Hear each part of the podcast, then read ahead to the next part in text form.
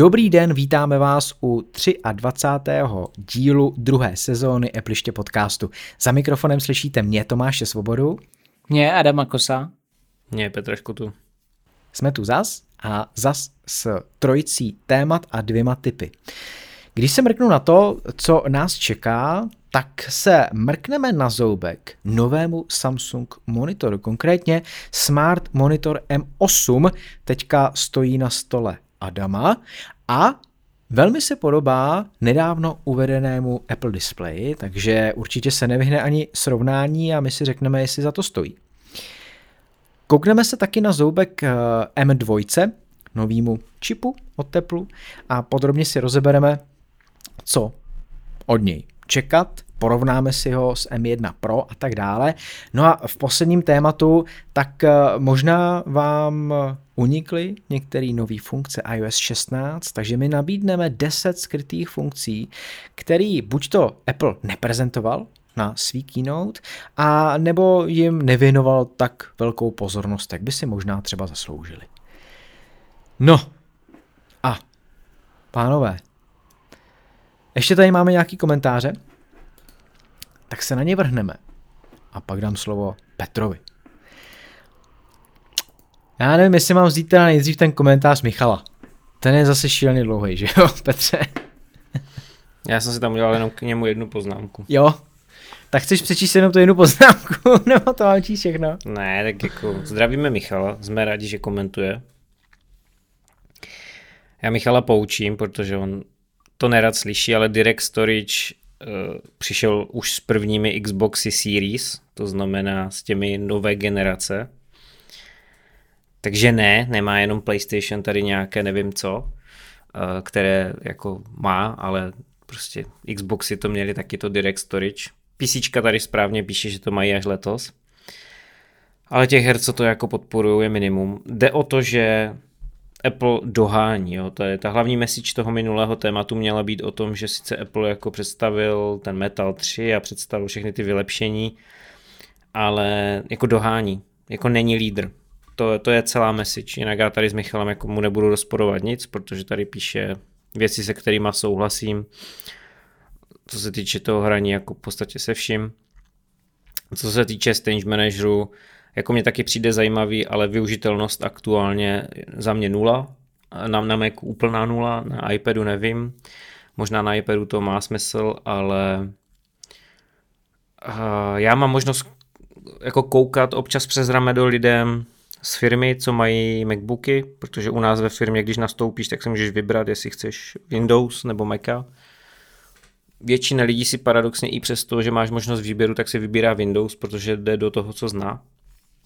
A ti, co mají Maca, tak ti ani neví a neznají 90% funkcí, co na tom macOS je a používají to v podstatě jako Windows, jo, takže pochybuju, že budou používat Stage Manager a pochybuju, že to bude jako feature, která jim bude vyhovovat, ale tak jako těžko říct.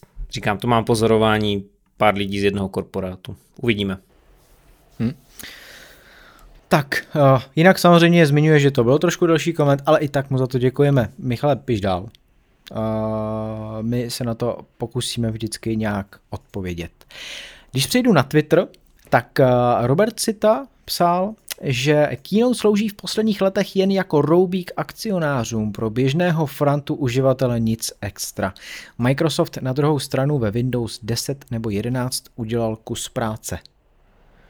A tak to asi Zase budeme souhlasit, že jo, pánové? No jako. jasně, já mám teďka, to bude v některém z příštích podcastů, na test zase nějaký laptop, který je teda primárně Linuxový, ale já vždycky ten výkon Linuxu srovnávám eh, s Windows, takže jsem nainstalovaný novější sestavení Windows 11 a musím říct, jako ten systém je jako neskutečně svížný a teď jako řeknu kacířskou myšlenku, on je místy svížnější i než macOS, jo, což nechápu, jak se to může stát, ale je to tak.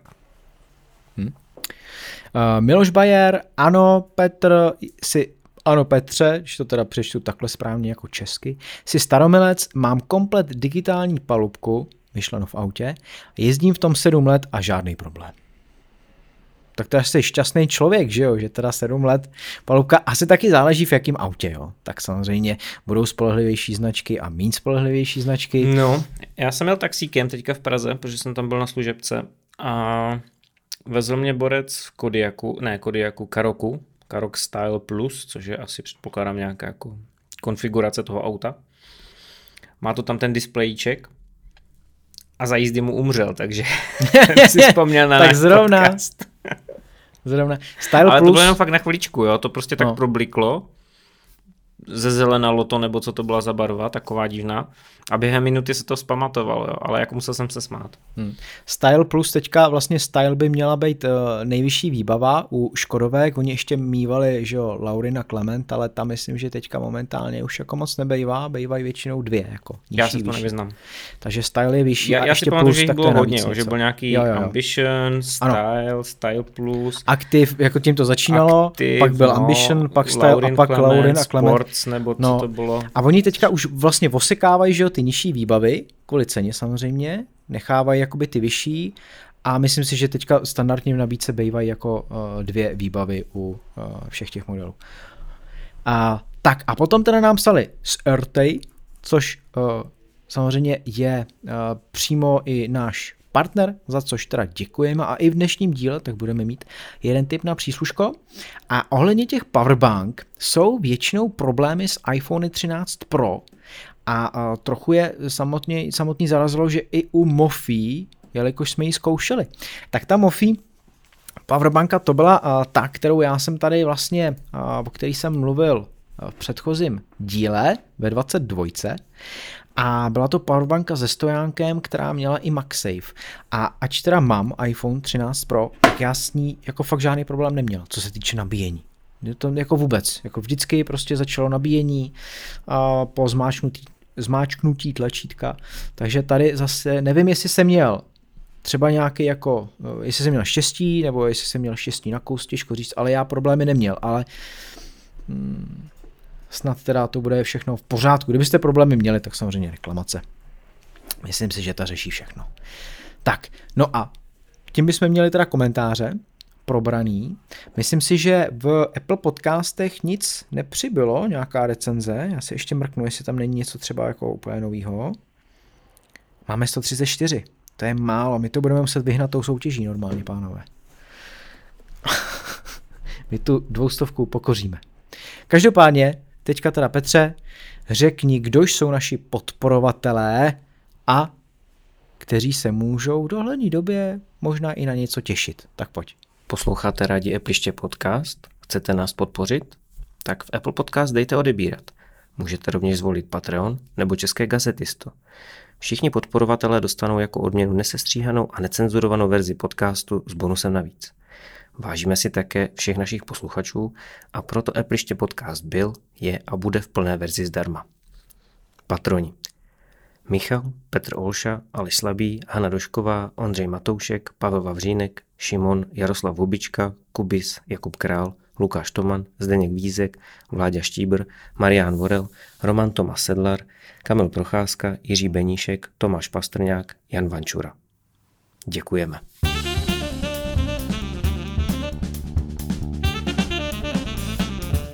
Samsung Smart Monitor M8. Hodně zajímavý monitor, ač teda je od Samsungu a my samozřejmě jsme Apple podcastem, ale tak, jak už jste zvyklí u nás, uh, rozhodně nezatracujeme konkurenci, spíš naopak, snažíme se porovnávat konkurenční produkty právě s těma Applema. No a tenhle monitor se vyloženě nabízí, protože se dost Řekl bych, že se dost podobá právě uh, Apple monitoru, který nedávno americká firma představila. No a Adame, tobě leží zrovna na stole, že jo? A koukáš asi na něj, předpokládám teda. Hele, stojí mi na stole a ano, koukám na něj, ale mně nepřijde, že by byl úplně podobný Apple Studio Display jako spíš 24-palcovýmu iMacu. A myslím si, že ta, protože on byl představený vlastně i dřív, on už byl představený někdy na jaře. Takže dřív, myslím si, že dřív, než Apple představil ten svůj display. Každopádně, mm, proč o něm se zmiňujeme v našem podcastu, je to, když zahodíme stranou to, že je to Samsung, čili největší rival samozřejmě Apple, tak on nabízí plnou kompatibilitu s Apple produkty. To znamená, že není problém připojit ho k macOS počítači a umí i Apple, Apple AirPlay 2.0 a přímo nabízí i integraci Apple TV+. Takže vlastně Samsung se nesnaží separovat od Apple komunity a uživatelů, ale snaží se poskytnout všem to řešení. Když už ho má, hele, tak nebudu vás nějak rozdělovat a prostě užijte si tu nádheru všichni. No, když teda přejdeme k tomu asi nejviditelnějšímu, tak to je velikost jeho, on má 32 palců, že? Což je velikost, po který možná spousta Apple uživatelů volala a říkala si, že s ní právě Apple přijde a představí ten monitor ve 32 palcích, protože on má takový monitor, jenže ten monitor jako stojí já se na to podívám, kolik přesně stojí, jo, abych nekecal. 150 tisíc bajočko, ne? 140 tisíc, no dobře, tak jo. Pro Display XDR, ten má 32 palců a 140 tisíc, jako si myslím, že je nedosažitelná cena pro většinu uživatelů, co si budem. A Studio Display má 27 palců. Začíná na 43 tisících korunách a Petře, ty ho máš na stole, viď? Jo, akorát natáčím v jiné místnosti, ale jinak ano. Ano. No, takže tady vlastně, pánové, vy se krásně můžete tady jako teďka uh, předhánět uh, v ať už superlativech. Mně se ten Samsung líbí víc. Jo, to mi se líbí na Samsung víc. Hele, ale tak to ti řeknu, že asi tě vyvedu z omylu s tou krásou, jo. A, ale nejdřív bych asi teda začal, když už si zmínil ty ceny, jo, tak stojí 20, stojí 20 tisíc, doporučená malo obchodní cena. Za monitor to není úplně málo, i když Petr by mohl říct něco jiného, že? Mm-hmm. Mně to přijde jako hodně laciné, takové, Jasně. taková nějaká plechovka, taková bižutérie. Uh, no, každopádně těch 32 palců, jo. Já jsem měl doteď 24 a těch 32 je fakt jako hodně.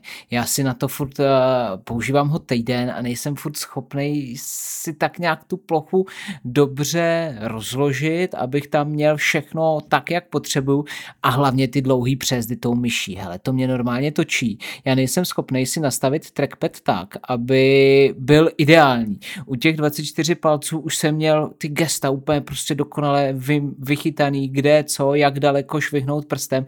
A teď, i když si dám tam tu, tu větší rychlost, pomalejší rychlost, prostě těch 32 palců není stavený na Apple Trackpad. To je jeden zásadní takový jakoby postřeh.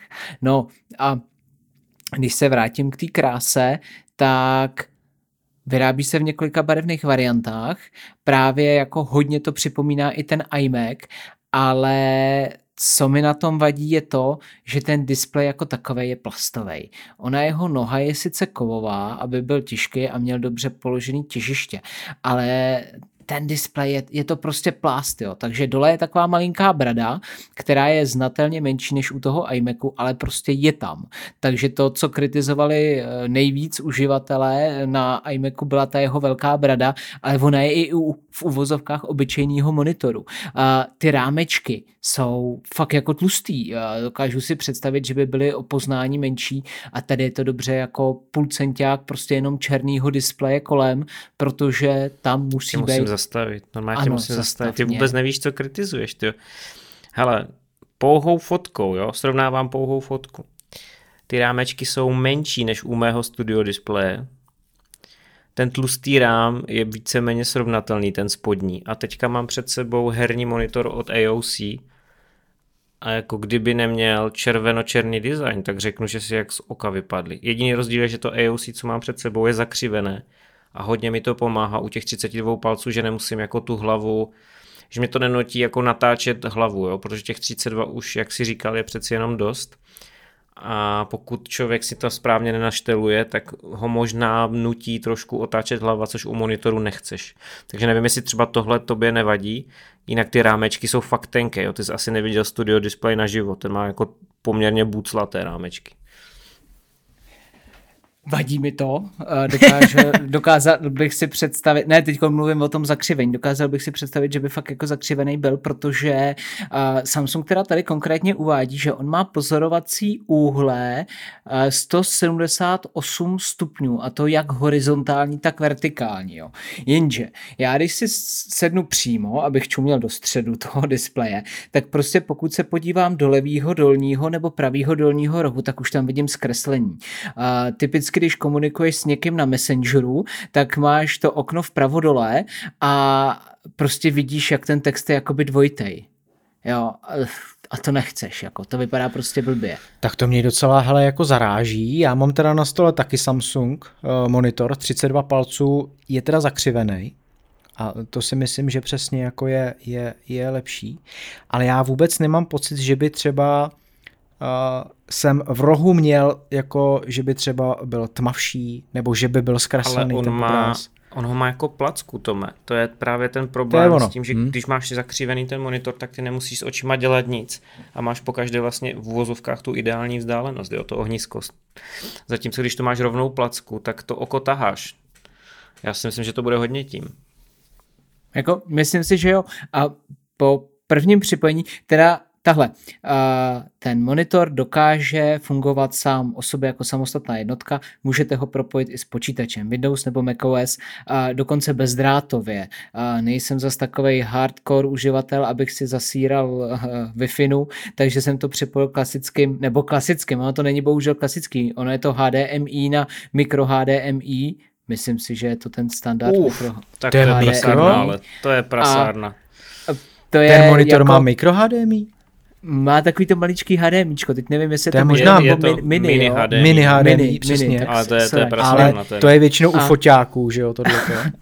No, ale jako jasně, ne, nevím teda z jakého důvodu to je, ale výrobce spolíhá na to, že prostě ten stroj s tím připojíš přes Wi-Fi, že jo. K tomu je to ten smart monitor, proto ten smart monitor. A vlastně jako když to máš hned vedle u sebe u stolu, tak jako nemáš tu potřebu tahat to tam bezdrátově a spolíhat se na to, že když ti vypadne Wi-Fi, tak ti nepojede ani počítač, že jo, najednou ti to všechno zhasne, i když počítač furt bude fungovat. Tak to jako úplně nechceš. Takže já jsem zvolil tuhle tu variantu, ale uh, výjima teda tohodle propojení, to má ještě USBčka a USB-C a ty to má jakoby ze zadu pod nohou. Jo, taky uh, Apple, uh, pokud si vezmu to, že uvažuji nad nějakým designem, tak prostě tam to švihli napravo od té nohy, aby si se do toho uh, mohl ze zadu pěkně trefit tou rukou a nemusel to hledat. Jenže tady to máš nejenom ze zadu, ale máš to schovaný i tou nohou, jo.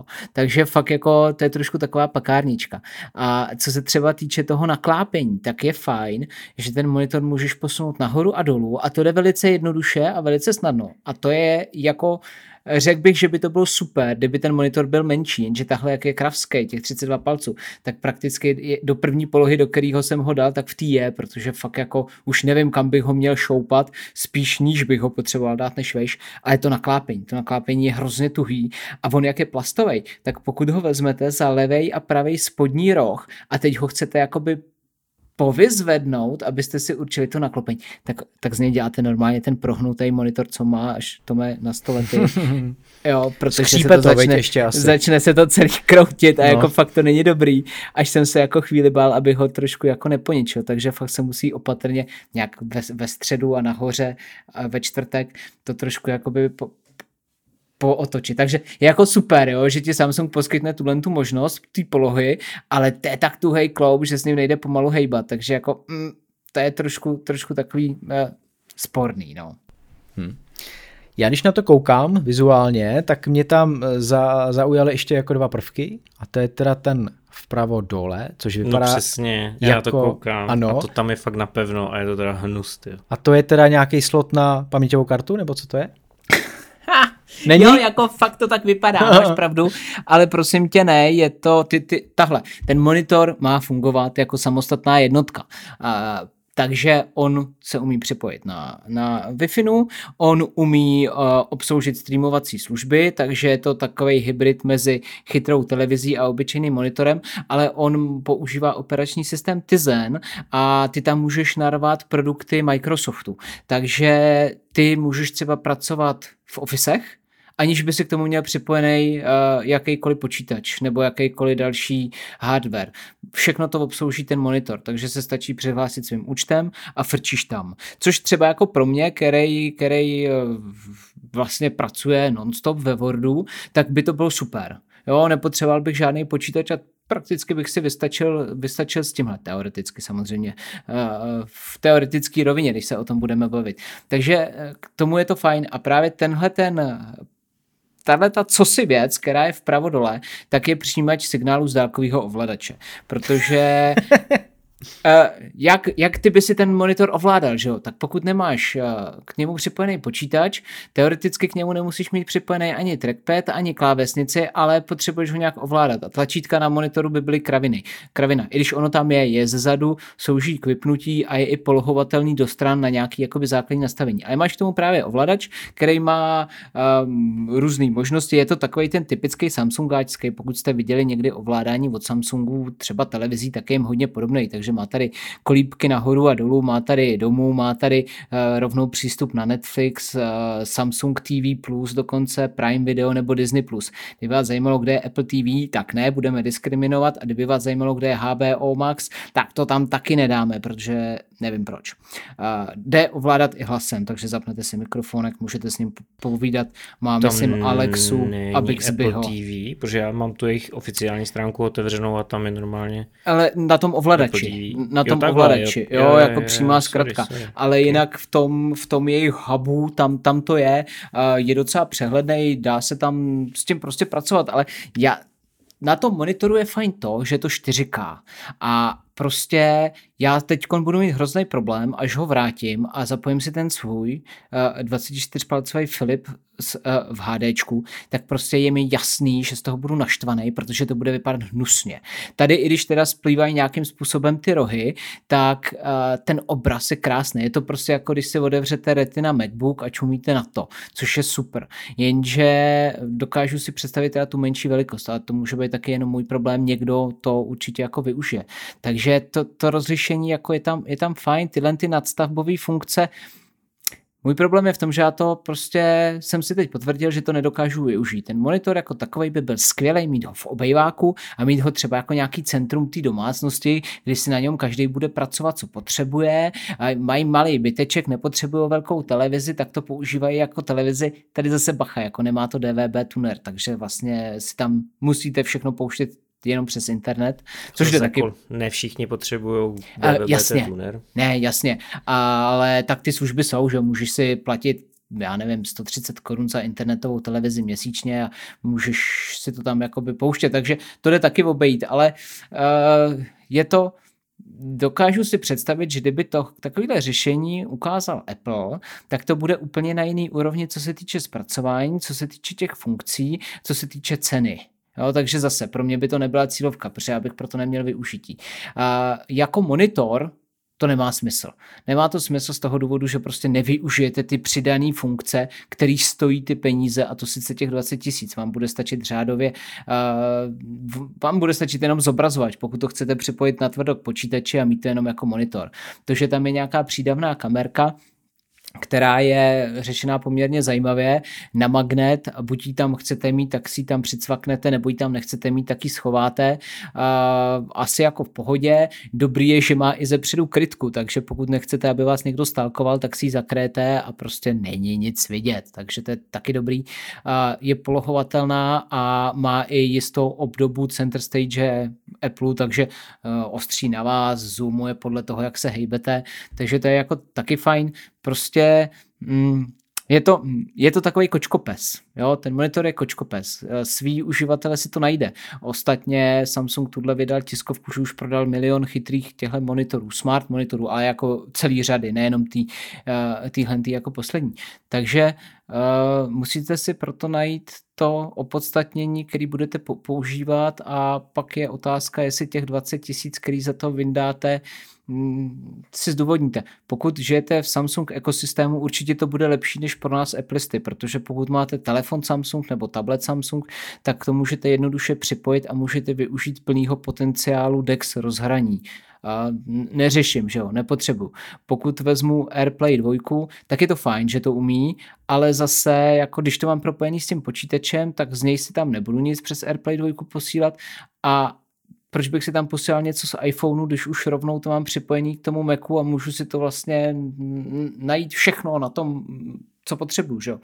Takže fakt jako to využití je spíš než ten monitor, jako nějaký to centrum té domácnosti a tam už si to dokážu představit. Ještě teda nám řekni, co koukám na ty parametry, jaký je z toho pocitový zvuk.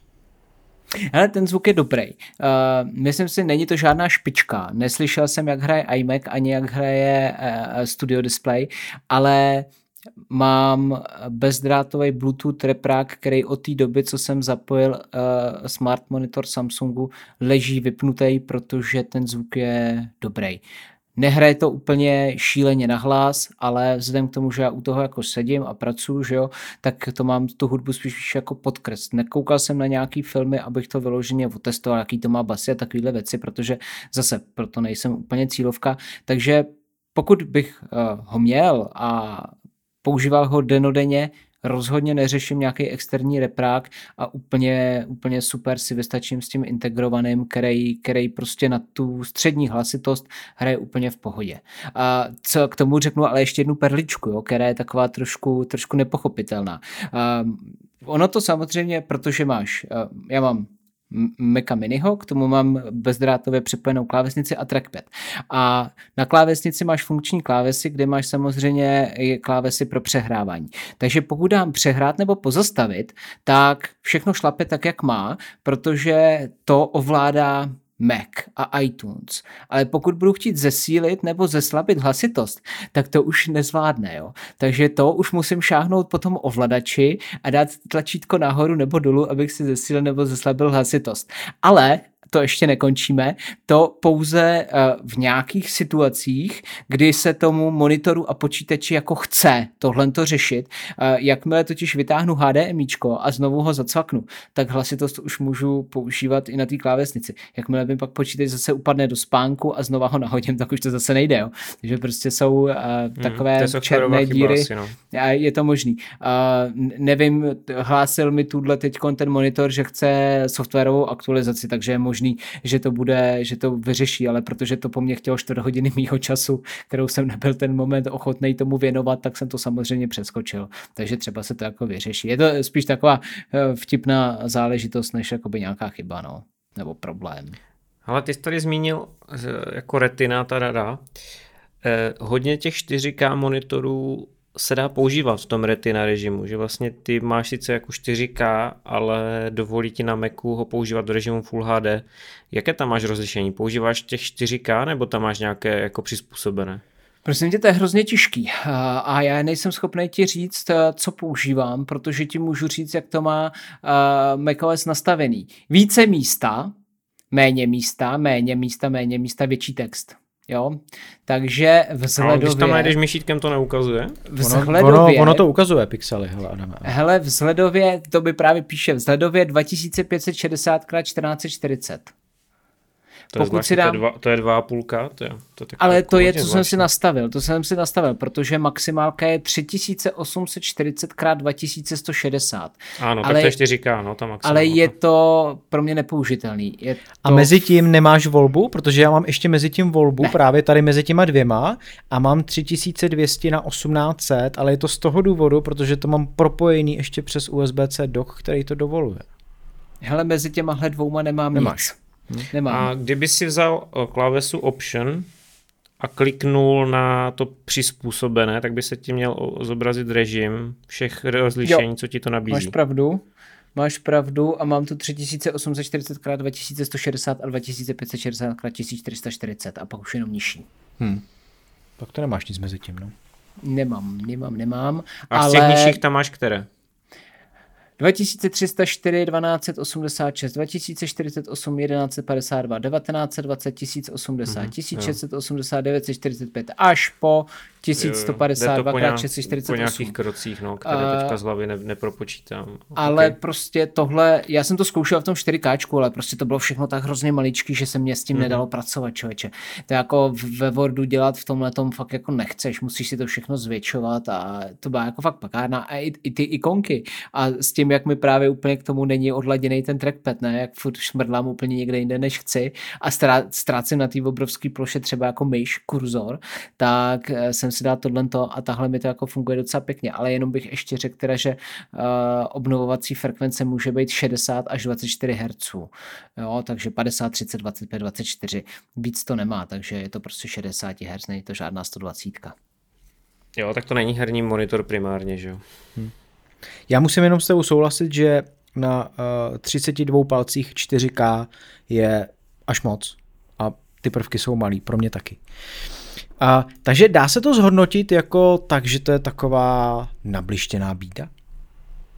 To asi ne, já bych řekl, že jako mm, pokud budeš ta cílovka pro to, co to umí, tak je to super ale pokud jsi jenom monitor, tak to pro tebe nemá smysl.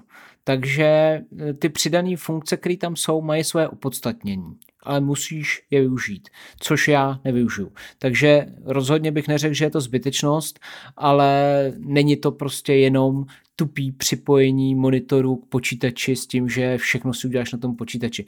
Počítá se s tím, že tadyhle by si to měl využívat i právě jakoby skrze ty chytré funkce jako samostatnou jednotku a v ten moment to dává smysl a ty peníze, jestli je to hodně málo, na mě je to hodně, já bych si koupil za desítku 4K monitor zakřivený, 32 palcový a nepotřebuju tyhle chytré funkce. Je to ale čistě o tom mým, o těch mých potřebách, no. Petře, uh, lituješ teď, že jsi spořídil Apple Studio Display, když jsi slyšel Adama?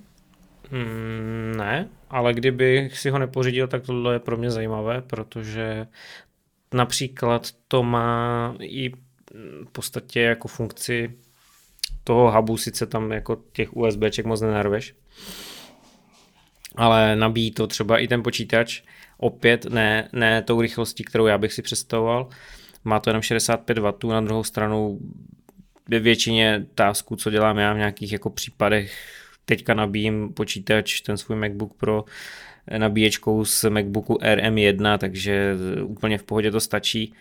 Samozřejmě, kdybych na tom začal dělat nějakou virtualizaci, modelování nebo hrát hry, tak jako to vybiju, ale mně se ten monitor jako líbí, jo. já zase jako nemůžu říct, a, a, takhle, já mám jako hodně zkreslený pohled tou cenou, která je za Apple Studio, jo, takže cokoliv levnějšího se mi zdá vlastně jako, jako levné v úvozovkách, a nemusím říct ani, že bych jako využil všechny ty funkce. Jo. Já, jako když si to obhájí, mně se tam třeba líbí, že monitor za, 20, za 20 má jako HDR, jo, což prostě Apple Studio za ty své hříšné prachy nemá. Jo. To je úplně neuvěřitelné, ale je to tak. Jo, takže ale za mě ten jako úplně v pohodě, já tam jako nevidím nic extrémně špatného. A myslím si, že když to je od Samsungu, tak to bude něco spíše kvalitnějšího než nějaký no-name chong. No, tak já myslím, že jsme to zhodnotili každý jsme si k tomu něco řekli. Pro mě by to asi taky úplně nebylo tím, že vlastně je teda rovnej a na ten zakřivený jsem si docela zvyknul.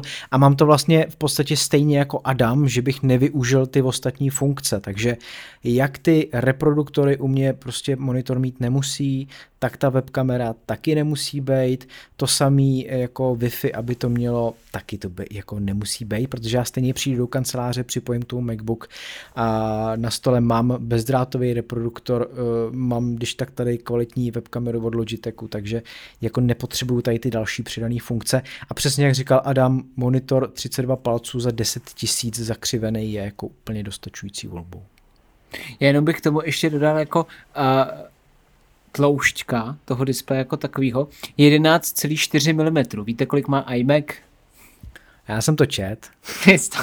tak Petře, jestli jsi to nečet. Já jsem to taky čet. Taky čet. Eh, dobře, tak já to jenom řeknu, že iMac má 11,5 mm, takže tady vidíte takovýto poměřování uh, přirození. Tak jako kdo to kdo, reálně kdo pozná, má větší nebo Já nepoznám ne. jako rozdíl milimetru na tož desetiny milimetru. No v těch parametrech ale... to poznáš, jak je to tam napsaný, že jo? To je přesně No jasně, je to, je to vidět, když si to někdo porovná, ale uh, Apple nedokázal dostat 3,5 mm jack konektor uh, na tloušťku toho iMacu, protože by ho propích, že jo? Ten, ten konektor je delší, a takže ho má z boku, ale právě Smart Monitor M8 Samsungu vůbec nemá 3,5 mm konektor, jo? takže sluchátka k tomu připojíte pouze bezdrátová.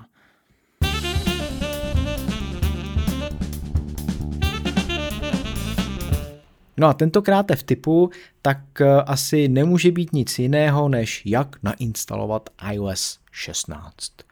Možná uh, hodně z vás uh, přemýšlí nad tím, jak to do svých telefonů dostat.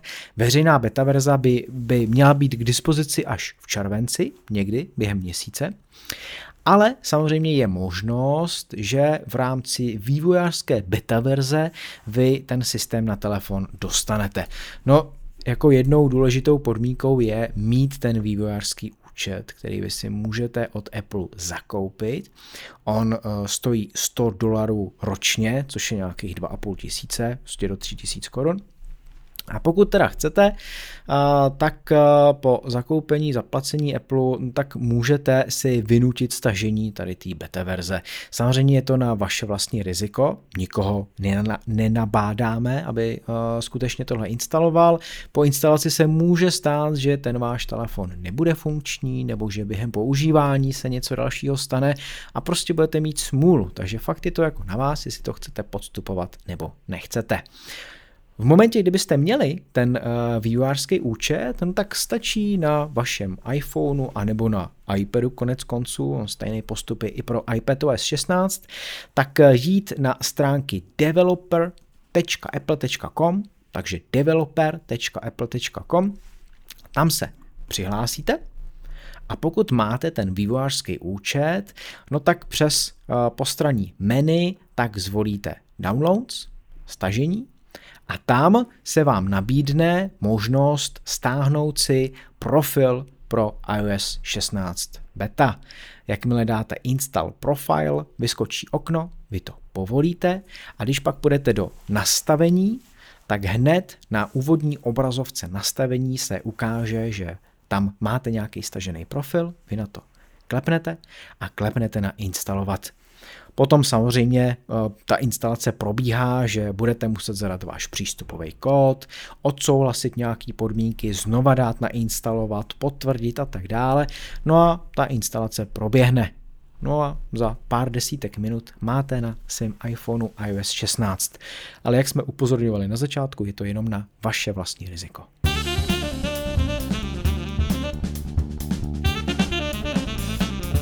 Po Apple Keynote tak eh, hodně uživatelů se určitě pídilo po tom, co jim poskytne čip Apple M2. Je to druhá generace vlastně M1, která přišla do nového MacBooku Air a aktualizovaného MacBooku Pro 13 palců. My už jsme to v minulém díle trochu probírali a říkali jsme si, kolik má jader a jak je asi výkonnější a podobně. No jenže teďka tak se nám objevily první benchmarky těch eh, nových procesorů. A Petře, ty s námi dával do trela, tak eh, zkus s námi nějak okomentovat. Vychází ty benchmarky přesně tak, jak Apple říkal a ten nárůst Já jsem tam výkonu je tam dával znatelný. benchmarky zařízení, které jsem vlastnil, nebo mi prošly rukama. Aha a nejsou to benchmarky procesorů, ale grafických karet, takže se trošku seknul, ano. ale vůbec to nevadí. ale moc to nesouvisí s tím, co chceš asi po mně. Koukám, Taxido, Taxido tam je, Mac Mini, MacBook Air s M1. Mm, mm, jo, to je k té druhé části podle mě. Můžeš začít tím procesorem, můžeš uh, si to tady eh, rozprostřít tak, jak si pokračoval a potom se vyjádřím k těm grafikám. Dobře, my se mrkneme, my se mrkneme na to nejdřív, eh, co ten procesor vůbec v sobě má, jak je postavený. A já můžu doporučit a pak dám, když tak teda ještě odkaz do popisku podcastu na web Anantech, kde většinou teda jako to velmi důkladně všechno rozebírají a veškerý nový procesory, čipy a podobně. A i tam mají samozřejmě ten obrázek, který u, a, už Apple ukazoval, kdy a, ta M2 je jakoby o malinko větší než ta M1, už jen proto, protože má o a, dva až o, on záleží na verzi, ale má o dvě grafické jádra navíc. A když se mrkneme na to srovnání, tak co by se tam dalo vypíchnout? My už jsme říkali, že má to ten Media Engine, což by mělo napomáhat střihu videa hlavně. Místo 4K tak nastříháte už 8K video, podporuje to i ty formáty ProRes a ProRes RAW a můžete využívat až 24 GB jednotné paměti na místo až 16. My jsme si i říkali, že vlastně v základu Apple nabízí a, ty počítače vlastně MacBooky Air a MacBooky Pro 13 palcový s 8 GB jednotnou pamětí, což jako nás malinko zklamalo, že jo. A když ještě koukneme na další věci, tak možná je i zajímavý, že pořád je tam ten 5 nanometrový výrobní proces. Kdy možná byl trochu upravený, a není to ten, který byl použitý u M1, oni i tady u Anantechu to rozebírají, že je možný, že je to nějaká a vlastně druhá generace toho 5 nanometrového procesu a je teda možný, že mm, je efektivnější a tím pádem i ten čip potom je výkonnější, ale 3 nanometrový by měl přijít snad co nevidět. Co bychom ještě vypíchli? Jaká je tam ještě jako největší změna, kromě toho, že to může podporovat víc jednotní paměti a má to ten Media Engine, Petře? Tak obecně došlo k navýšení výkonu tak nějak jako plošně, což se očekávalo asi nikdo neočekával, že M2 bude slabší, jak v procesoru, tak v grafice. Co už očekávalo možná méně lidí a Apple to tak jako nenápadně nechce říkat nahlas, že došlo k mírnému navýšení spotřeby.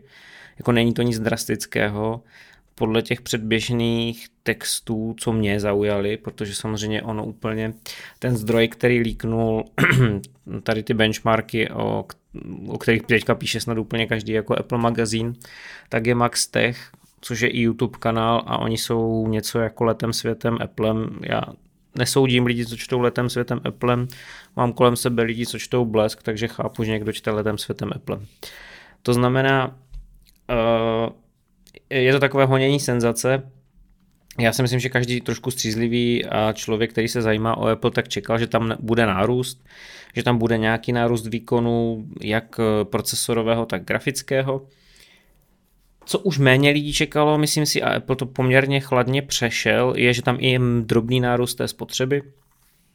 Je to ale v řádech jako jednotek vatů, Přesně nevím teďka z hlavy, kolik eh, to je na procenta, ale mám pocit, že to je něco kolem 15-20% navýšení spotřeby versus nějaké asi až 20% navýšení procesorového výkonu a až 35% Apple tvrdil navýšení grafického výkonu. Tam je samozřejmě problém v tom, že Apple si vybral tu M2, která má těch 10 grafických jader, to znamená, pokud si koupíte tu základní M2, tak tam ale nemáte 10, ale 8 grafických jader a tam se tohohle zvýšení výkonu nedočkáte, tam se dočkáte jenom navýšení toho procesorového výkonu. Ten grafický tam bude plus minus o nějakých 10% méně navýšený. Ale i tak je to pořád solidní. Já tady jako nechci do toho šít, jenom chci trošku ten hype a tu, to přílišné nadšení trošku jako vykompenzovat tím, že jako je to super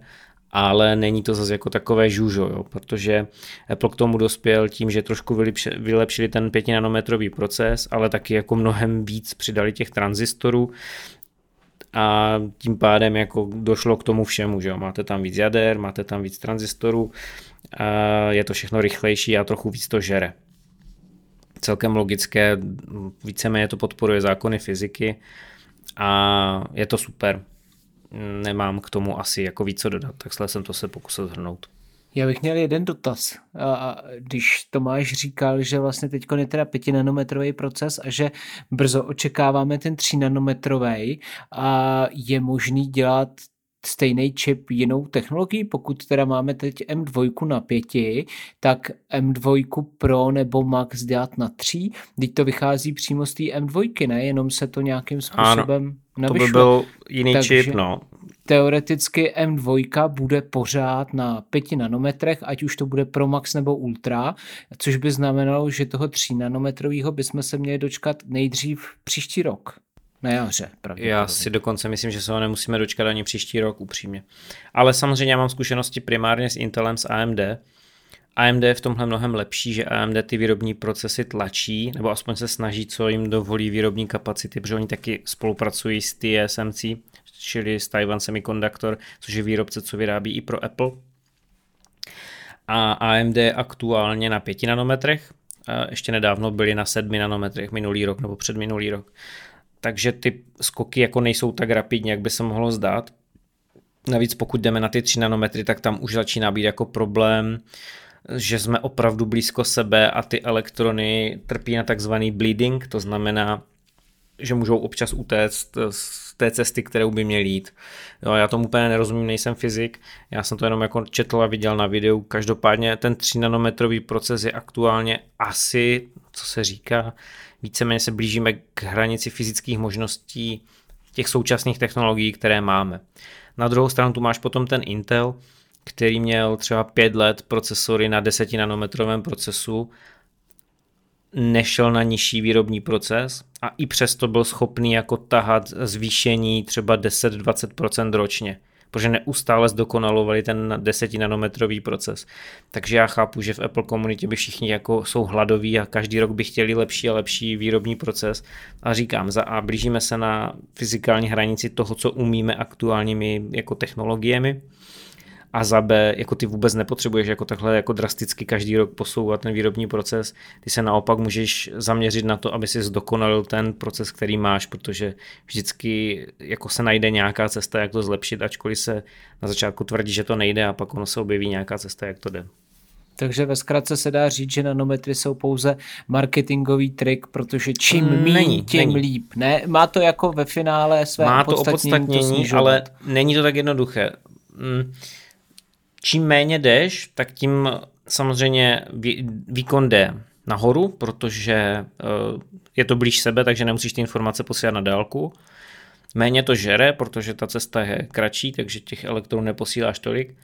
Na druhou stranu, fyzicky, když vyrábíš ten čip, tak je to mnohem náročnější na výrobu. Takže spíš naopak, co se může jako stát, taky, že ty 3 nanometrové čipy jako zdrahnou třeba, jo, a promítne se to potom i do ceny toho zařízení. Takže je to vždycky něco za něco. Má to logiku, to, co říkáte, nicméně eh, naproti tomu, tak jdou zase spekulace, které no jasně, ale internetem, že? ale jsou to samozřejmě spekulace, kdy uh, jistý Jeff Poo uvádí, že právě ten 3 nanometrový proces Apple využije už u M2 Pro a uh, měl by to být e, čip, který se objeví v druhé půlce tohoto roku. Jsou to spekulace, které jsou starý Uh, jako třeba dneska máme 16, takže třeba týden, to znamená už po Apple Keynote, už po uvedení M2 a vyšly takže je možný, že M2 Pro bude vlastně ve výsledku jiný čip a že nebude vycházet z té M2. Ale jak říkám, jsou to prostě spekulace a i to, co říkáte, tak smysl rozhodně dává. Když se mrkneme na ty konkrétní benchmarky, které teda jsou vlastně teďka venku a jakým způsobem dopadly, tak skutečně ta M2 je zhruba o 20% rychlejší než M1. Konkrétně, když se kouknu na ty čísla, tak se porovnávala teda M2, která běží na 3,49 GHz a oproti M1, která má takt 3,2 GHz a jednojádrový skóre je tam 1919 1919 oproti 1707, takže to je nějakých 12%. A co se týče toho vícejádrového skóre, tak eh, tam je to 8928 oproti 7419, což je zhruba těch 20%. Takže opravdu to o těch plus minus 20% dopadlo a Apple tedy nelhal v tomhle ohledu. Tady jako uh, si myslím, že je všechno v pořádku. Tak, my si můžeme říct ještě, co čekat teda od té M2 Pro. No, já už jsem jako říkal, že samozřejmě spekulace... No já bych se možná zastavil, eh, než no, jako začneme tady špekulovat nad něčím, k čemu já už se potom vyjadřovat nechci, protože to už jsou jenom čisté spekulace. A teď si myslím, že přichází ta moje chvíle, kdy můžu trošku to vyrozporovat. Eh, jakože takhle, Apple si nevymýšlel, ale Apple si vhodně zvolil, co porovnává s čím, jo? protože ty uniklé mm, benchmarky mají pocházet teda z MacBooku Pro 13 M2 ale většina těch lidí, co srovnává ten výkon, tak je srovnává s MacBookem Air M1.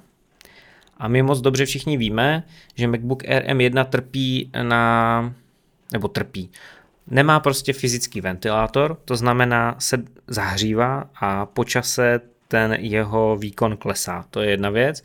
Druhá věc je, že mývá i jako chladný, i nezahřátý, mývá o něco menší skóre, než mývá eh, aktivně chlazený MacBook. Prostě tak to je a tudíž se tam potom podaří vytáhnout o nějaké vyšší desítky, neli stovku bodů víc a začíná nám to i v těchto malých číslech potom zkreslovat ta procenta.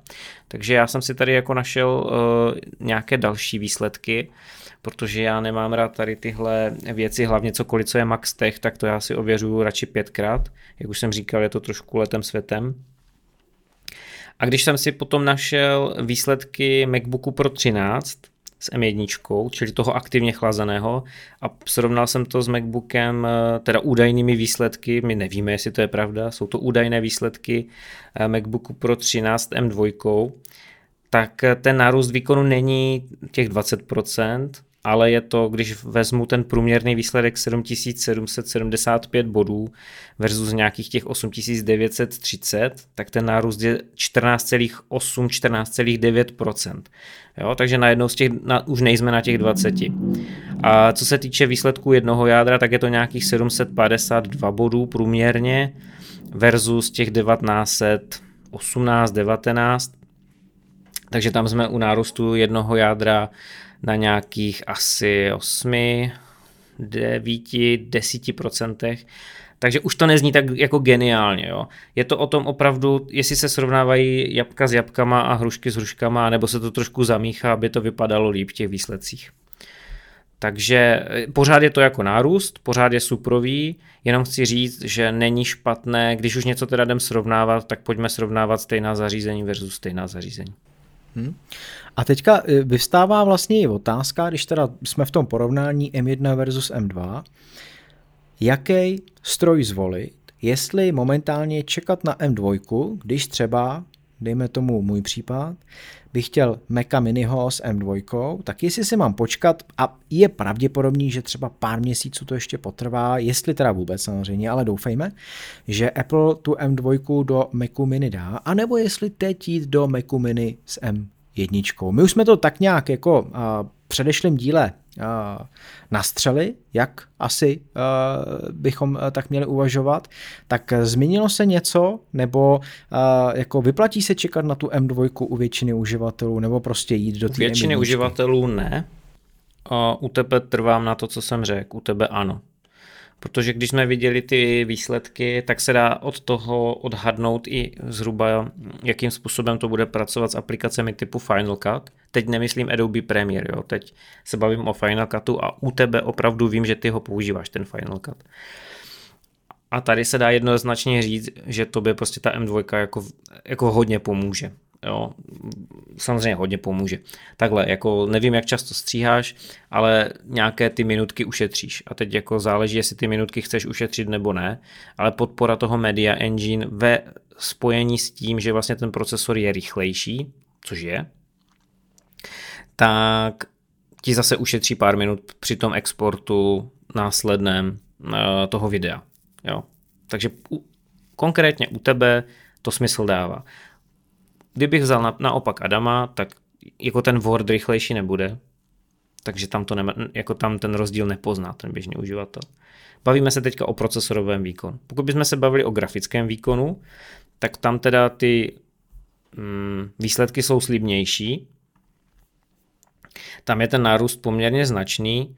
A já jsem tam vytáhnul uh, Geekbench výsledky, ty byste měli vidět v Trellu, z mého MacBooku Pro uh, M1 Pro, kde vlastně teoreticky bychom se teda měli blížit uh, matematikou, tohle už uh, si myslím, že neuniklo, teda nevidím, že by, to, že by se to tady někde řešilo v těm článku. Jo, grafický čip si polepšil, OK, takže tam bude asi i výsledek grafiky, tak já se na to mrknu.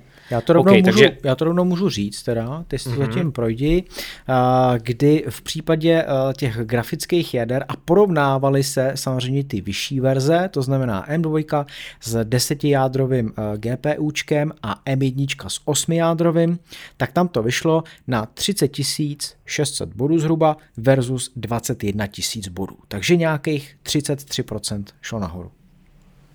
Jo, tak to je solidní, protože můj MacBook Pro M1 Pro má 36 000 bodů v Geekbenchi, což už je jako hodně blízko ta M2, takže si myslím, že tam, tam si to polepší.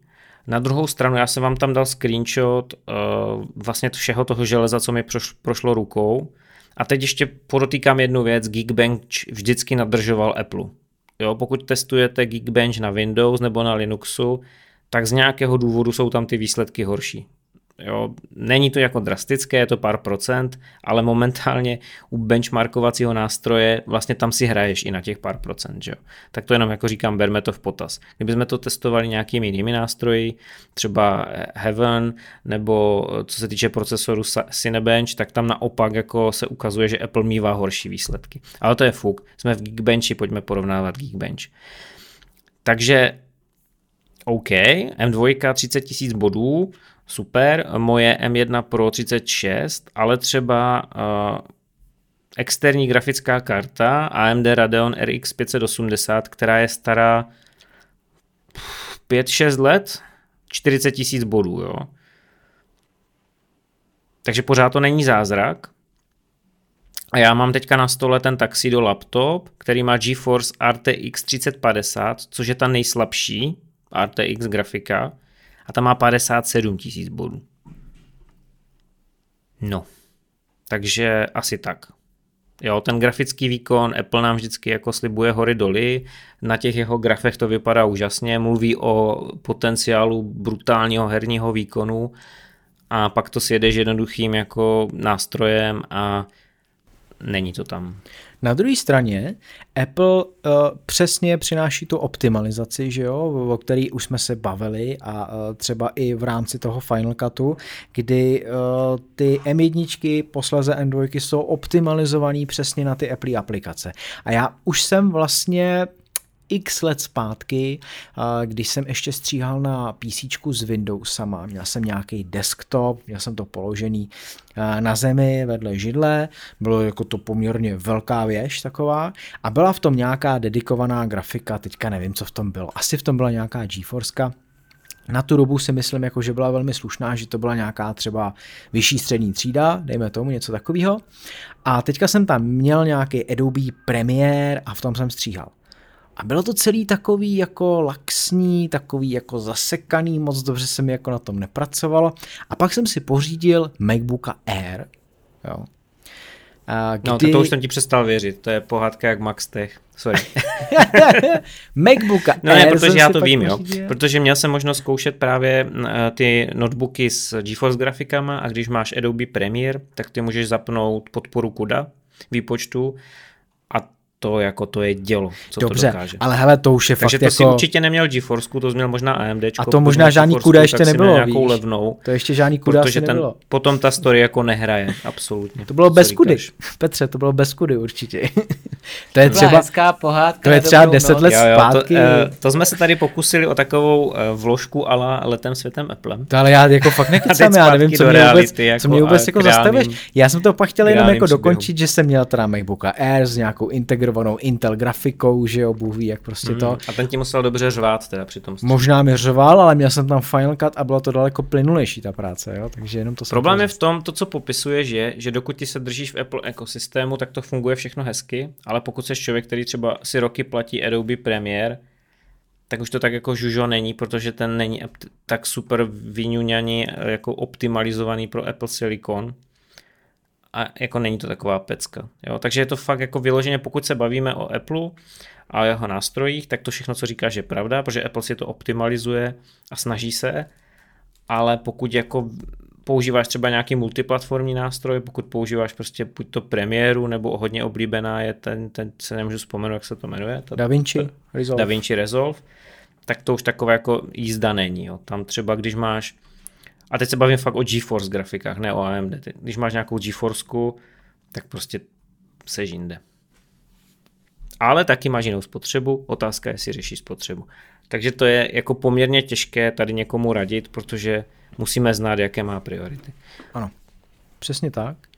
A možná ještě nakonec tady toho tématu uh, zase bychom si mohli dát jako typovačku, když už teda tam vidím to otázku. A já nechci, protože to se ukazuje, že tady je to složité u těch čipů, takže já se zdržuju typovačky. No je to složité, no. Právě proto to typuje.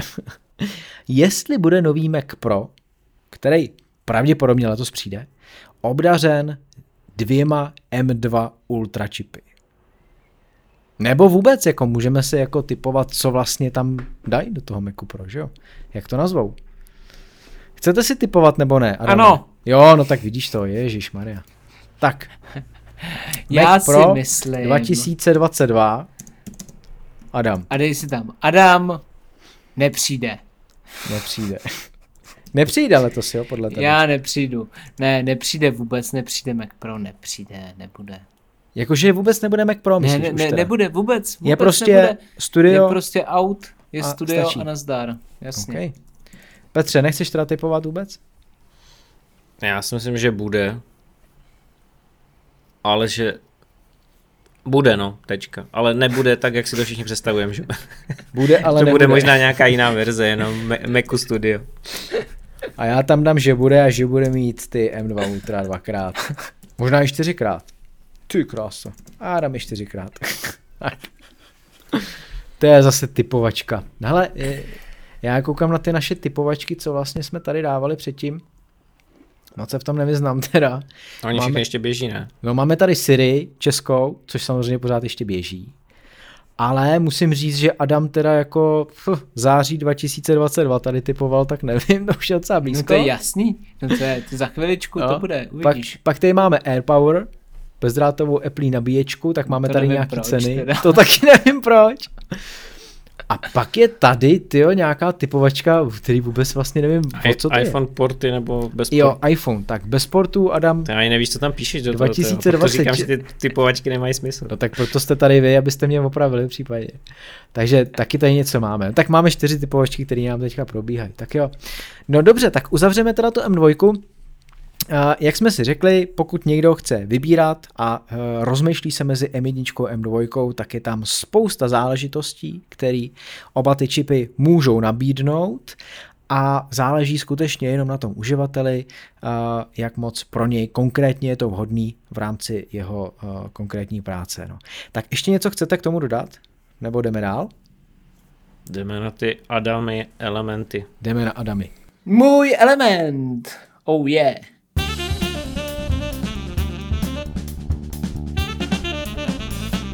A je tady také pravidelný tip na příslušenství, a, které nám zapůjčila společnost RTA jako distributor chytrého zařízení, za což moc děkujeme. A tentokrát tady je Adam s Adamem, že? Je to tak, je to můj element, i když se ta značka jmenuje Adam Elements a, a ten produkt jako takový je kasa HUB A05. Takže tím, že je to HUB, tak je evidentní, k čemu to slouží, a to sice k rozšíření periférií vašeho zařízení. Je to klasické USB-C, takže to zapojíte do všech MacBooků, který vlastníte, a i ostatně do 12-palcového MacBooku, který vyšel v roce 2015 a má pouze jeden jediný USB-C port, což je jeho zásadní neduch, protože vlastně můžete ho buď nabíjet, anebo do toho zařízení můžete dát nějaký periférie. S tímhletím hubem ho můžete hodně rozšířit, ale nemůžete ho nabíjet, což je u něj, konkrétně jenom u něj, trošku problém, protože ostatní MacBooky, ať už to byly Airy nebo Pročka, samozřejmě nabízejí těch konektorů více. Takže konkrétně tenhle hub disponuje rozšířeními na microSD kartu, na SD kartu, kdy umí pracovat s oběma současně. Potom tady má HDMI, který zvládne obsloužit až 4K monitor 60 Hz a má tady ještě dvě USB-A druhé generace s rychlostí přenosu 10 gigabajtů za sekundu. Takže... USB 3 tu máš napsáno. USB 3.1 Gen 2. Ano, jo. Protože USB druhé generace jsou trošku pomalejší. Hele, já tyhle ty USBčka, já nevím, že to mají takový bordel. Tyho je, je v tom strašný bordel. Ale můžeme posluchače ubezpečit, že to jsou fakt ty nejnovější USB 3. Mají červený kolíček vevnitř. Ano, jsou to ty nej, nej. Nejsou to ty modrý, jsou to ty červený. Uh, no, každopádně, prostě pokud potřebujete rozšířit uh, periférie svého zařízení, tak se to jeví jako ideální volba. Ono totiž je hliníkový, což je důležitý u těch hubů, protože ten hliník, oni, oni mají tendenci se hodně zahřívat a ten hliník dobře odvádí teplo je to jejich vlastnost, není to nějaký neduch. Prostě to tak je a tím pádem tenhle ten hub pěkně odvádí to teplo. Musíte počítat s tím, že samozřejmě bude trošku topit, ale to je, to je, s tím spojený. K tomu je ještě třeba říct to, že teď jsem trošku se do toho zamotal, takže No jak moc ti topí? Jako to by mě třeba zajímalo reálně, protože já co mám zkušenost s těma USB-C hubama, tak čím menší je ten hub, tím jako byl rozpálenější většinou. A já jsem měl nějaký od Hyperdrive, vlastně dvě verze, jedna menší, jedna větší a v obě teda jako vždycky byly extrémně rozpálený. Stačila třeba půl hodinka jako práce, nemusel jsem nic jako extrémního tam hnát, ale samozřejmě zase čím víc jsem měl v obsazených portů, tím víc to topilo. A, hele, a to by fakt šlo rozklepnout na tom vejce a udělat si volský oko. Ale tady je to relativně v pohodě a je to z toho důvodu, že on je vlastně, on nenabíjí, on není průchoz, nemá průchozí nabíjení, takže vlastně ty, když ho píchneš do toho portu, tak on musí být napájený ze zařízení, což znamená, že pokud byste ho nechali zapojený s nějakou periferií vloženou a třeba jako v režimu spánku nebo tak podobně u počítače, tak se může klidně stát, že vám razantně spadne baterie právě z toho důvodu, že on je napájený ze zařízení, nikoli ze sítě. Takže i z toho důvodu netopí tolik jako všechny ostatní, co mám. Mám minimálně tři jiný, který pravidelně tak nějak točím podle toho, na jakém místě taky jsem a ty mají průchozí nabíjení a ty topí teda jako úplně na jiný úrovni, takže tady je to relativně v pohodě. On je, on je i relativně jako celkově malý, hmotnost má jenom nějakých 90 gramů, takže je to úplně, úplně jako v poho v tomhle ohledu. Hmm. No i zajímavý, že vlastně nemá to nabíjení, že jo? Čili pro 12-palcový eh, MacBooky asi to není úplně ideální jako USB-C hub, ale pro všechny ostatní, který mají dva nebo čtyři USB-C, tak eh, jako je to si myslím úplně bez problému. No ono je důležité ještě zmínit, že on samozřejmě funguje i s iPady, protože, nebo s iPady, který mají USB-C, tak to můžeš vrznout do nich, můžeš tam připojit disky, můžeš tam připojit paměťovky z foťáků, stahovat věci úplně jako v pohod tomhle, týhle komunikaci funguje, nebo třeba jako s Macem Mini, protože Mac Mini nemá čtečku paměťových karet, že? takže ho, tam vrzneš hub, dáš si tam karty Nemá. a můžeš, já se kouknu. Vydrž. Mac Mini má čtečku, podle mě. A dáme tak on to má otočený zády, že jo, tak on tam nevidí. Petře, kdeže jí má? Zádu ne. Zádu ne. Zádu není? Nemá? Ty M1 Mac Mini nemá? Ty No nemá. brďo, To fakt má ne, jo. studio, ne? to měl Intel Mac Ty tím pádem. Dobře No, ty, Adame, ty- dobře. počkej, já Já se podívám, jsem my tady máme taky se jednoho. nachytat. Už jsem se lek, že tady rok používám zařízení úplně blbě. No, jo, No, máš takže-. Hmm, to měli Intel, no. Když si vy, vygooglíš Intel Mac, tak ten měl, no. Takže v, i v tomhle je to dobrý, že, Že ten Apple to sekal, tyjo, ty porty. Šílené.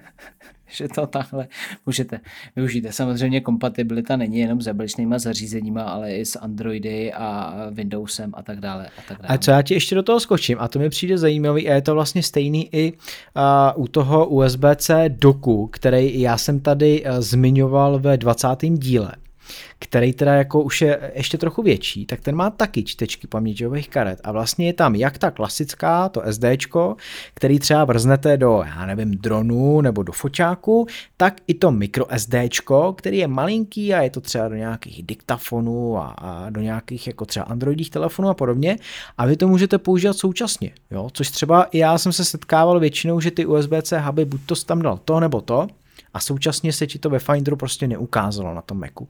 Tady to, když tam dáš v obě ty SD karty obou velikostí, tak uh, ve Finderu se ukážou obě najednou. No, co ještě si říct? Já už jsem řekl všechno. Komu bys ho doporučil? Všem? Všem. Ne, to jako těm, co ne. ne... No, Já bych ho nechtěl, víš proč? Protože já jsem si strašně zvykl na ty huby, co mají i power delivery, čili to nabíjení. A už To bych asi jsem nechtěl. jako- právě chtěl zmínit, no. Ne, to je jediný jeho neduch, ale samozřejmě, ale zase na druhou stranu ty používáš uh, MacBooka Pro, který má MagSafe, že jo, takže v tomhle Ne, případě... ne, k MagSaveu ne, ale třeba kdybych to používal s MacBookem Air, tak tam máš jenom dva ty USBčka, dvě ty USB porty a to je jako neustálý boj, takže jako mít možnost co nejvíc portů používat, tak tam, tam bych to ocenil. U MacBooka Pro mi to bude fuk, tam ani nepotřebuji žádný hub.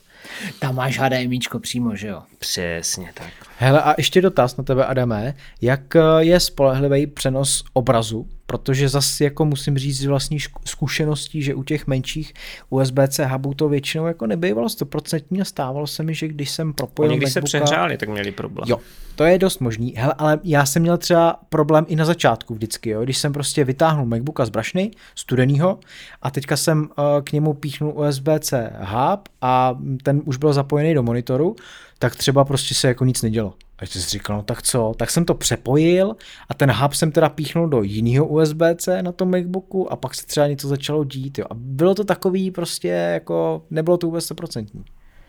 Hele, co jsem připojoval MacBook eh, k televizi přes HDMIčko a čumákoval jsem na nějaký obsah, tak dvě hodiny bylo jako v pohodě. Tam jsem nezaznamenal jakýkoliv problém.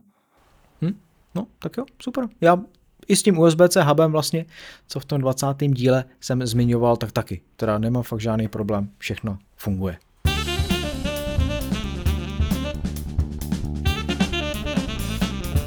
iOS 16 už je tu pár dní a Apple na svoji keynote k novému operačnímu systému uvedl poměrně dost záležitostí, takže ty novinky tak nějak všeobecně se ví.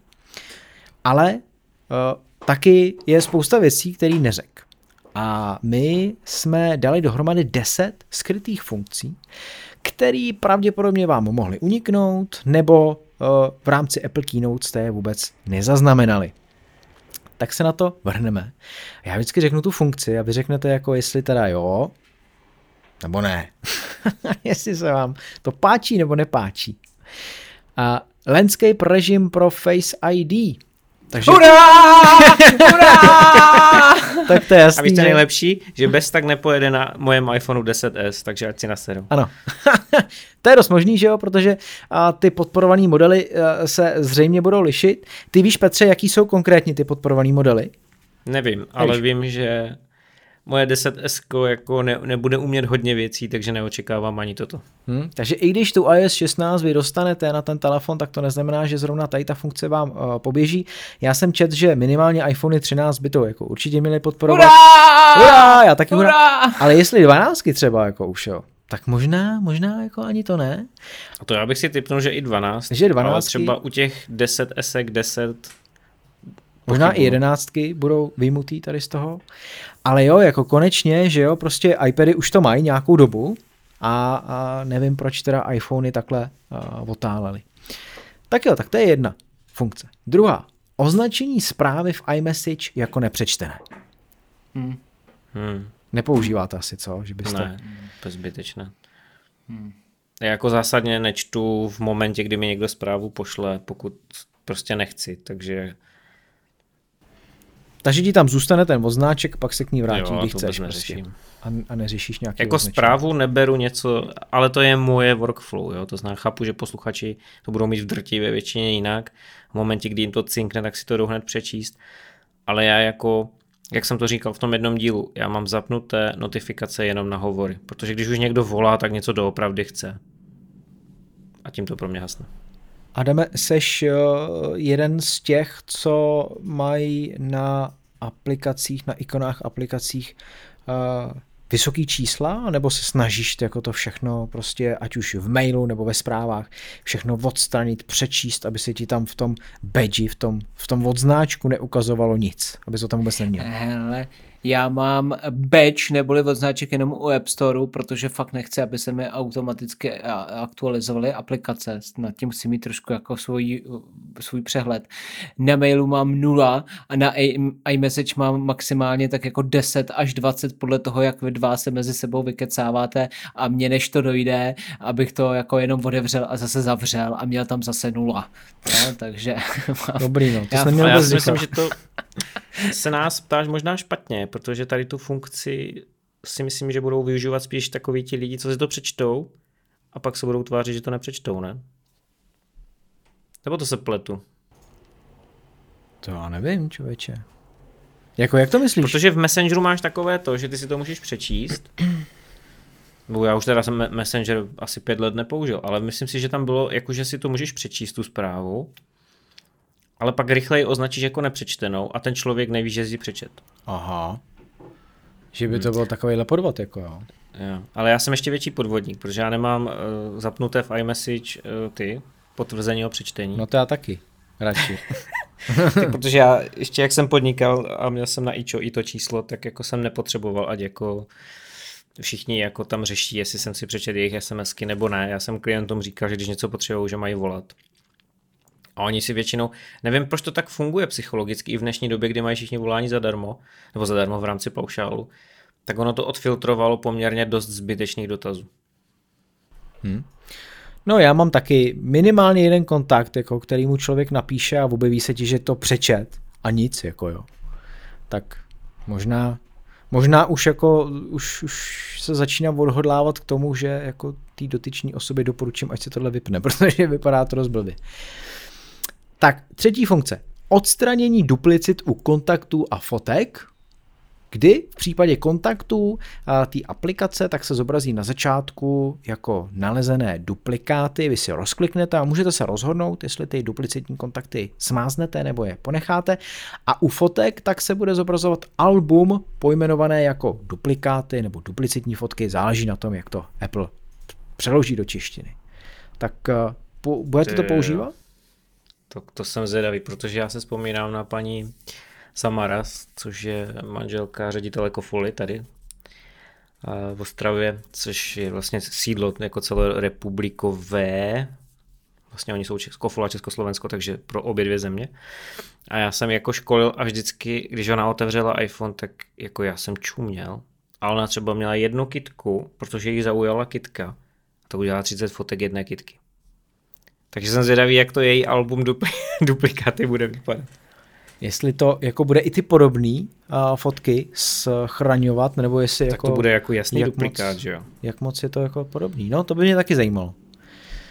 Jaká bude ta hranice? Adame, ty to využiješ takhle, takovýhle album třeba? Na to existují už aplikace v App Store, které ti projedou celou knihovnu a Jo, vyhodí to ti jo. velice podobný, podobný Ano. fotky a ty si Budou můžeš mít co podle toho... žrát teďka. Přesně, Přesně, no, zase, ano, ano.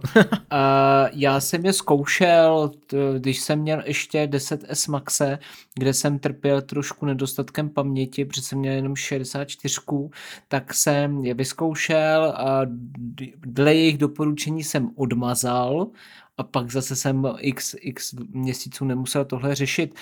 Asi je to jako fajn, je to fajn, že by to bylo ně, něco jako důležitého se ale říct nedá. Tak, čtvrtá funkce. Zobrazení hesel k Wi-Fi. Juhu. Bude to fungovat tak, že v momentě, kdy eh, na té Wi-Fi budete přihlášený, anebo bude to nějaká Wi-Fi, na který, ke který eh, se, jste se už někdy přihlásili, tak si jednoduše budete moct zobrazit heslo k ní, nebudete muset jít do hesel a tam uh, to nějakým způsobem štrachat, ale bude no, to tam to nevyštracháš v iOS. A tam to dokonce ani v iOS nevyštracháš, v Macu jo, že jo, vlastně? No v Macu jo. Macu, no. jo? Ale tady jako velmi jednoduše už z toho dialogu a seznamu těch uh, Wi-Fi hesel si to zobrazíte. Tak jako taky zase, že jo, konečně, proč už to tam nebylo, jo. Tak, pátá funkce. Smart složky pro poznámky, kdy automaticky chytře se vám budou moct vytvořit složky v poznámkách, ať už podle tagu, podle data vytvoření, podle data editace, to sdílení, zmínky, snad jo. Já to tam nechci. snad jo, no. Já to tam nechci. Už jak to tady je popsané, ne, to fakt nechci. Tyjo. Je to, to smart. To, to bude první věc, kterou budu vypínat teda. Tak, připnuté seznamy v připomínkách, zase taková jako trochu kravinka, že jo, ale jako fajn. To je taková ta aplikace, kterou nikdo nepoužívá. Přesně tak. Jasně, super. Ale pozor teďka, zákaz zobrazování vzpomínek. Hmm. Ale jako mě to někdy přijde vtipné, ty vzpomínky, ty. Budete se moc líp jako rozhodnout o tom, jestli vůbec se chcete vytvářet uh, z fotek, ty vzpomínky, a nebo jestli od nich uh, chcete něco filtrovat. Ten dialog je složitější, jsou tam asi dvě, tři volby, co jsem koukal, nebo budou. A konečně jako vám, já vím, že mě to jednou třeba za tři měsíce vyběhne, máte novou vzpomínku a teďka to pustíme jo, tam slideshow. přátelé. Přesně něco takového. Tam je pejsek. Zvířecí přátelé a malí lidé, a nebo já nevím, co jmenovaný pitomně všechno, jako, jo. Tak tam ty naši dva kluci pořád ne, ty. Jo, já jsem se nějaký liliputáni. Ne, to ne. no, ne, hrozný. Tam hobiti, ty jo, na Novém Zélandu. jsem si fotil pána prstenů v kině. no, tak další. Překlad přímo v aplikaci fotoaparát, což pro nás samozřejmě jako hmm. zatím nebude, kdy a rovnou, když se budete dívat skrz fotoaparát na uh, nějaký napsaný text v cizím jazyce, ale může to být dobrý třeba, že si uh, budete mířit telefonem na nějakou tabuli, která bude napsaná třeba ve francouzštině a vám to aspoň přeloží do té angličtiny rovnou, takže uh, myslím si, že většina lidí aspoň bude vědět, o čem je řeč. tak, Devátá funkce. Skrytá alba nebo album s nedávno smazanými fotkami budou nově pod heslem. Takže když se někdo dostane k vašemu telefonu a bude chtít si zobrazit skrytý album, anebo album, kde jsou fotky, které jste nedávno smazali, tak se k ním jednoduše nedostane, ale objeví se nutnost ověření přes Face ID, Touch ID nebo kódový zámek. Adame, ty to používáš jako uh, tady ty alba? Ne, vůbec. Vůbec uh, absolutně tak smazaný jako Teď Adam už, už s manželkou tak dlouho, že už si ani nedělá skryté Teď už smazaný fotky jako neřeším, že Dřív jsem je řešil, když jsem potřeboval uvolňovat místo, takže jsem tam chodil a mazal jsem je, ale spíš mě zaráží, jako že takováhle možnost přechází až teď, když si vezmeš, jak je Apple háklivý na to soukromí bezpečnost a jedno s druhým, takže tohle to přináší až iOS 16, jo. No tak jako stačilo, že ses ověřil na začátku a ten telefon si otevřel a pak si to mohl zobrazit. No teďka je to vlastně ještě jako druhá úroveň, že jo. No. no jasně, když ti to vezmou v hospodě, ten telefon už je odemčený, tak no. teď Sranda, už se dostanou do těch hambatých fotek. Napito, no. Tak uh, poslední desátá Chácha, máte útrom. Haptická odezva klávesnice, takže když budete psát, tak přes nastavení, zvuky a haptika, tak eh, si budete moct nastavit a aktivovat volbu, která se bude jmenovat něco jako zpětná vazba klávesnice. Zase překládáme to, protože v češtině ještě ten systém není, uvidíme, jak to Apple pojme. Ale něco takového tam bude a při psaní na klávesnici tak eh, vám ten telefon bude hapticky jako vibrovat. No, tak je to zase jako něco, co vy budete využívat. Ne. Ne. Já mám tyhle ty zvuky standardně vypnutý, takže mě to rozčiluje. Ať už to zvučí nebo haptikuje, nazdar, pryč s tím. Já mám vypnuté i animace systému, ale pšt, nikomu to neříkejte. Jo, ale a mimochodem, to je vlastně zajímavý, to jsme na něco navet, Petře, protože já jsem teďka měl uh, u toho iPhoneu uh, pod 20% a automaticky jsem si, nebo respektive, že jo, potom vybrání toho okna, který ti vyskočí, uh, nízký režim baterie nebo režim nízké spotřeby, tak, tak jsem se ho zapnul a ono to vlastně udělá to, že i ti to sníží obnovovací frekvenci displeje, takže místo těch 120 Hz jsem tam měl tu 60. Já myslím, že 20 třeba. Nebo 20, nevím. že by se to tak překreslovalo před očima. Normálně, no ale strašně to bylo poznat. Já konečně jsem vlastně ocenil tu výhodu, té vysoké obnovovací frekvence, kdy jsem to jako fakt pocítil. A teďka najednou jsem zavřel a otevřel nějakou aplikaci a říkal jsem si, ty, co to je? To je nějaký hrozně jako trhaný prostě, když to v okno se jako zavřelo a zase se otevřelo a úplně mě to tahalo, eh, tahalo jako v oči, tak jsem musel ten režim nízký spotřeby vypnout, protože to vůbec nebylo mi příjemný používat. Hmm. Adame, má, máš to teďka taky tak, když jako tu celou dobu využíváš těch 120 Hz, že když by si přepnul, tak tě to bude strašně tahat za oči? To je hnusný. Jo? Hele, já, já jsem jo? to nevěděl a hlavně jsem, já režim nízké spotřeby víceméně nepoužívám, já jedu na dřeň a nechci se omezovat. A ono je to fakt hnusný. Viď? No, mě to zarazilo. Jsem to říkal tehdy, jak je to prostě super čupr, mega trooper, tak jste se mi smáli, jak dva blbouni. A teď najednou po roce s iPhonem 13 ty najednou slimtáte z toho, ty. Neuvěřitelné. Teď jsme zjistili Dobře, člověk, k čemu to je. Ne, člověk už si na to zvyknul totiž, už k tomu přistupuješ jako, že to je na Vidu ostatních ovečky, telefonech ne, už to poznali vidím. jste pravdu hlubokou. jo, a jenom, jenom přepínání v obrazovky ze strany na stranu, no to je hnus, hele. Viď? No. Tome, hlavně si nepořizuj, prosím tě, MacBooka Pro, M1 Pro ani 16 ani 14.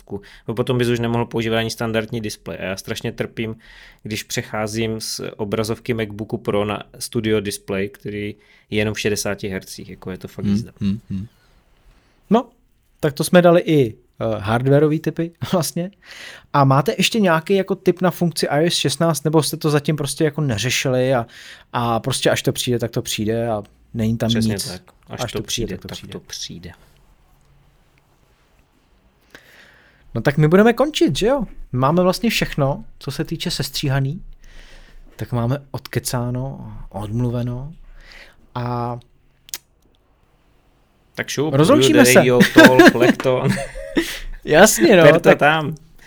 Jestli jste nás dokou- dokoukali a doposlouchali, hlavně až do konce, tak za to moc děkujem, protože pořád přibýváte a my to vidíme na těch statistikách a vidíme to v těch žebříčcích, kde se pořád umistujeme v těch horních patrech minimálně, co se týče Apple podcastů a kategorie technologie. Ale jsme i jinde, takže nás můžete poslouchat i přímo na našem Appleiště webu, appliště.cz, nebo v aplikacích jako jsou Spotify, Google podcasty, eh, nevím, všechny možný podcasty, You Radio Talk, Lekton aplikace a tak dále. No a zase za týden tu budeme zpátky, tak se mějte zatím krásně. Ahoj. Čau vás. Čau, čau.